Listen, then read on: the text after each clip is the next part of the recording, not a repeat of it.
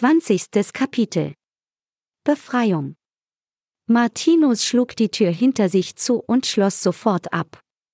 Den Schlüssel legte er auf einen für Sabea unerreichbaren Balken.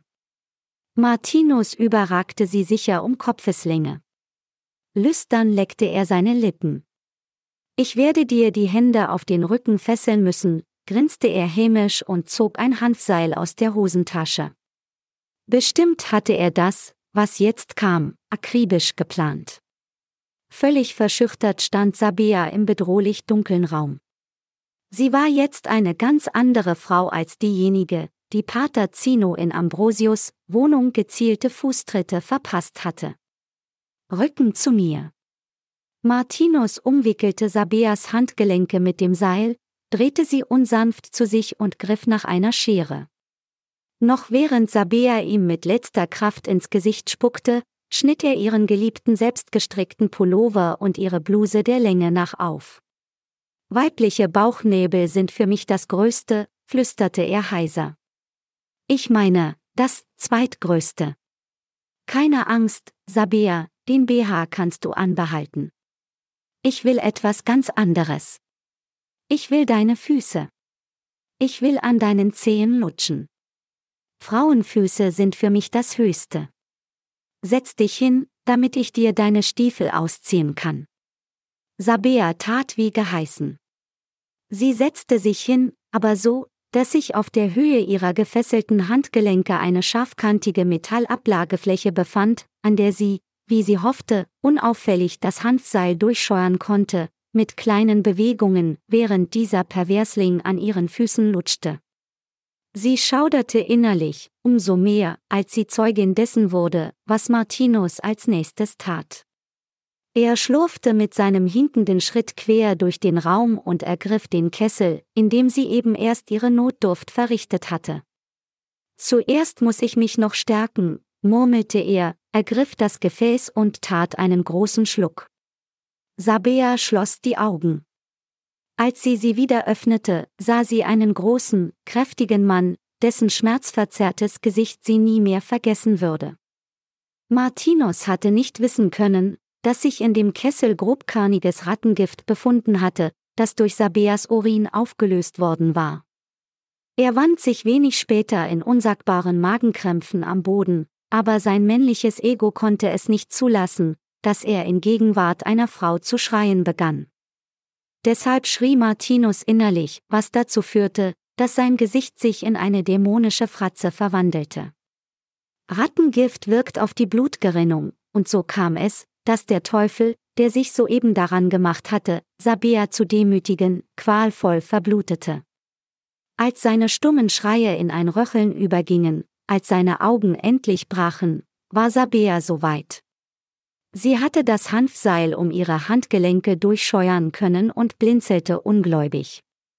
War sie jetzt wirklich frei? Da waren zwar noch die drei Chinesen, aber das waren doch nur Befehlsempfänger, Sklaven der Wissenschaft, von ihnen ging keine Bedrohung aus. Wo aber war Pater Zino? Wie viel Uhr war es? Wie wirkte das LSD im Körper von Frau Hull? Sabea konnte nicht anders und warf einen letzten Blick auf die Knochenhand, die durch die bröcklige Decke ragte. Den toten Martinus noch einmal anzuschauen, vermied sie. Mühelos fand sie einen Holzschemel und glaubte den Schlüssel vom Balken, auf den Martinus ihn gelegt hatte. Behende verließ sie den Geräteraum und schloss ihn energisch ab. Hierhin würden sie keine 20 Pferde mehr bringen, niemals.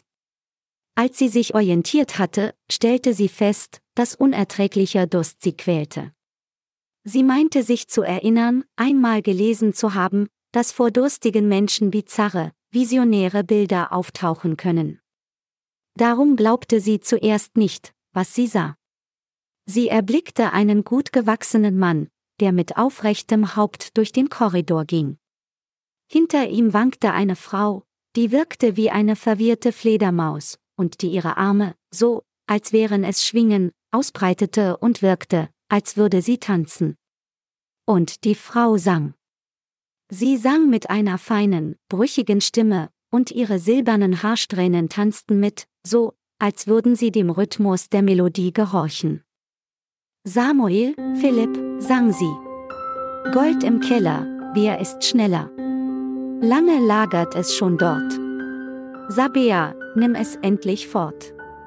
Frau Hull bewegte sich hinter Ambrosius, den sie möglicherweise von seinen Fesseln am Untersuchungstisch befreit hatte, wie in Trance. Was sang sie da? Dass sie sich auf einem Trip befand, war Sabea sofort klar. Woher aber hätte sie wissen sollen, worin der Trip ihrer Lieblingspatientin bestand? Dass sich im Kopf von Frau Hull eine Zeitreise abspielte? Eine Reise, die sie ins Jahr 1944 zurückführte, in jenen Keller, in dem sie Samuel Brunschwig, Sabeas Urgroßvater, und Philipp, dessen Freund beim Verstecken eines millionenschweren Goldschatzes beobachtet hatte? Wer war schneller? Hatte Pater Lucius in der Zwischenzeit abgeräumt? Ihm hatte Frau Hulja, nach einem wundervollen Schäferstündchen vor dem Gartenhaus des künftigen Pflege- und Alterszentrums Elfenberg, vom Versteck berichtet. Das konnte sich Sabea natürlich nicht zusammenreimen. Sie wurde, nebst der Freude, endlich den befreiten Ambrosius vor sich zu sehen, von praktischen Fragen getrieben. Wo waren die drei Chinesen? Waren sie wirklich so harmlos, wie sie sie einschätzte? Dann aber erhielt sie nichts mehr. Sie schämte sich auch nicht für ihre aufgeschnittenen Kleider. Sie eilte nach vorn, wand sich an der tanzenden und singenden Frau Hull vorbei und fiel Ambrosius Lämmer wortlos um den Hals. Durst, Angst und auch die Tatsache, dass beide seit längerer Zeit nicht mehr geduscht hatten, waren vergessen. Ambrosius fuhr Sabea liebevoll durchs Haar, ihre Augen trafen ihn mitten ins Herz. Er zog sie an sich, strich ihr über den Rücken und verdrückte eine Träne, so gerührt war er. Da war sie. Seine Prinzessin. Seine Geliebte. Seine unterirdische Zaubergöttin. Am liebsten hätte er sie auf der Stelle genommen, in Liebe und Inbrunst, aber dieses kleine Glück blieb ihm in Anwesenheit der delirierenden Frau Hull versagt. Irgendwann aber würde es soweit sein. Die Dinge würden sich entwirren. Und dann würden sie, Sabea und er, sich eine ganze Nacht lang der Liebe hingeben. Sabea war noch ganz in ihre romantischen Träumereien über Ambrosius und sich versunken. Sie wünschte sich nichts sehnlicher, als dass sie endlich Realität würden. Sabea hätte nie gedacht, dass sie so viel für einen Mann empfinden könnte. Sie liebte Ambrosius aus tiefstem Herzen, und der Gedanke, ihn verlieren zu können, bereitete ihr schon fast körperliche Schmerzen. Sie würde alles in ihrer Macht Stehende tun, um das zu verhindern. Frau Hull zupfte an ihrem Ärmel und redete ohne Punkt und Komma auf sie ein. Somit riss sie Sabea aus ihren Tagträumen. Sie ließ sich aber ihren Ärger nicht anmerken und widmete der alten Frau ihre ungeteilte Aufmerksamkeit. Wie konnte es sein, dass diese verwirrte und gebrechliche, 95-jährige Frau plötzlich eine völlig andere zu sein schien. Auch Ambrosius drängte zum Aufbruch. Was sich hier unten in den Katakomben und im Kloster abgespielt hatte, würde sich jetzt nicht mehr länger verstecken und vertuschen lassen. Dafür hatte die Pater Zinus irre Aktion mit dem Beseelungsversuch auf dem Klosterturm gesorgt. Im wahrsten Sinne des Wortes mit Pauken und Trompeten hatte er die Aufmerksamkeit auf die klösterlichen Gebäude gelenkt. Somit war es nur eine Frage der Zeit, bis ihre Experimente und vor allem deren Zweck ans Tageslicht und ins Zentrum des öffentlichen Interessens gelangen würden. Ambrosius musste dringend noch einmal, ein letztes Mal, in seine unterirdische Wohnung zurück. Er wollte so viele Spuren wie möglich vernichten. Er war keineswegs gewillt, seinen Kopf hinzuhalten, wenn die ganze Tragweite ihres Schaffens entdeckt würde. Ihr Treiben würde sicher nicht von allen mit Wohlwollen aufgenommen werden. Vor allem von den Krankenversicherern nicht, wenngleich die Interessenten und Geldgeber Dr. Hufnagel, Professor Wendelkirsch, Dr. Huawing und Professor Lüthard bestimmt exzellente Kontakte zu den Medien besaßen. Ambrosius musste versuchen zu retten, was von seiner Karriere noch zu retten war, sonst wäre er wohl für alle Zeit Arzt gewesen. Und Sabea? Wie würde sie auf die ganze Wahrheit reagieren? Könnte sie unter den gegebenen Umständen noch immer vorbehaltlos zu ihm stehen? Er wollte sich ein Leben ohne sie gar nicht vorstellen.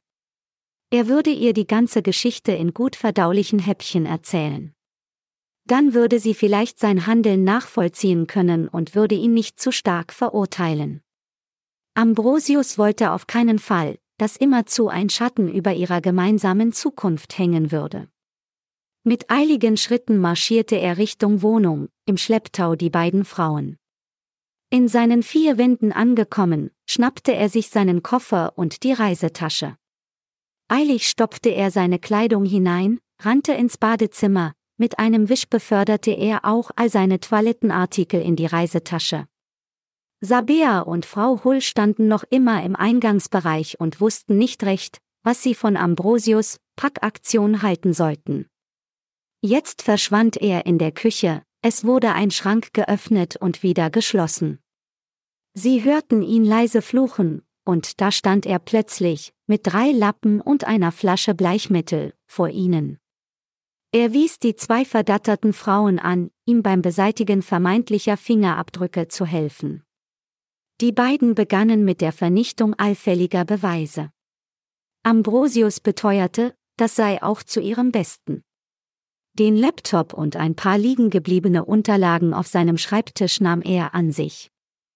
Die drei Chinesen würden sich um den Rest kümmern, das lag ja auch in ihrem ureigenen Interesse. Sie würden mit Sicherheit alles Belastende vernichten. Es würde ihm sehr schwer fallen, diese schöne und geheimnisvolle Wohnung einfach so aufzugeben, er hatte sie mit viel Herzblut eingerichtet. Er warf einen wehmütigen Blick zurück und schloss die Tür hinter sich. Frau Hull und Sabea hatten sich bereits die Reisetasche und den Koffer gegriffen, die Lappen, die sie zur Reinigung gebraucht hatten, hatten sie eingesteckt. Sie hatte nicht den geringsten Schimmer, was sie damit anfangen sollten, aber instinktiv hatten sie die Lappen und das Bleichmittel kurzerhand mitgenommen.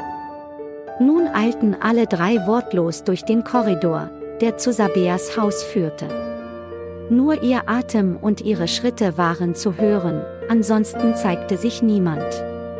Nicht einmal Sabeas verhasste Ratten ließen sich blicken, endlich waren sie bei der Leiter, die in Sabeas Keller führte, angekommen. Mühsam hieften sie das Gepäck die Sprossen hinauf. Wie viel Zeit war vergangen, seit Sabea eines Morgens den Lärm wahrgenommen hatte und in den Keller hinuntergestiegen war. Ihr kam es wie eine Ewigkeit vor, nun war sie nach Hause zurückgekehrt, aber würde sie in ihrem geliebten Häuschen bleiben können?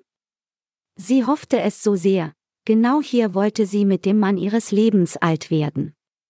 Doch irgendetwas in ihrem Inneren sagte ihr, dass das wohl ein Wunschtraum bleiben würde.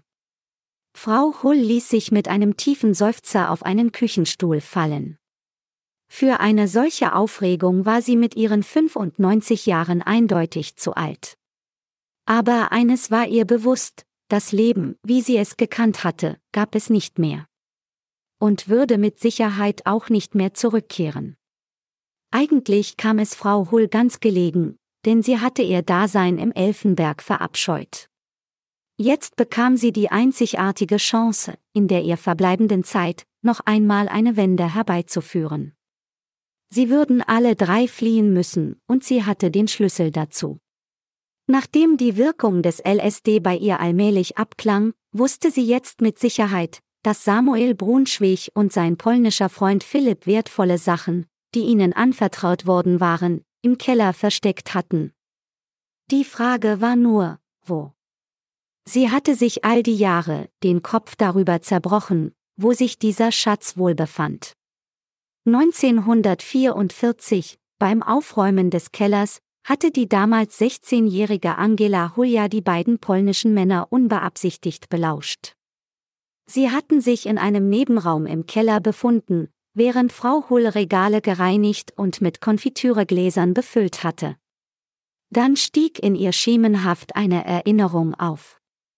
Das LSD hatte bei ihr bestimmte Hirnregionen aktiviert, Regionen, in denen Erinnerungen verborgen gewesen waren, die jetzt, in diesem Moment, diffus auftauchten.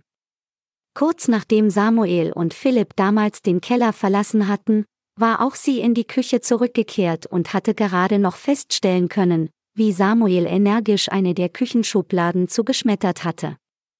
Damals hatte sie dem keine besondere Bedeutung zugemessen, die Zeiten waren auch so schwer genug. Jetzt aber, mit Ambrosius und Sabea in eben dieser Küche, ging ihr ein Licht auf. Eher ein Flackerschein aber dieser genügte. Samuel, Philipp, wisperte sie noch einmal. Gold im Keller, wer ist schneller? Lange lagert es schon dort. Sabea, nimm es endlich fort. Entschlossen ging sie zur Anrichte hinter ihr, zog eine mit abblätternder Farbe versehene Küchenschublade heraus und beklopfte deren Boden. Sie schob das wenige Besteck beiseite und hielt triumphierend ein Brett in der Hand.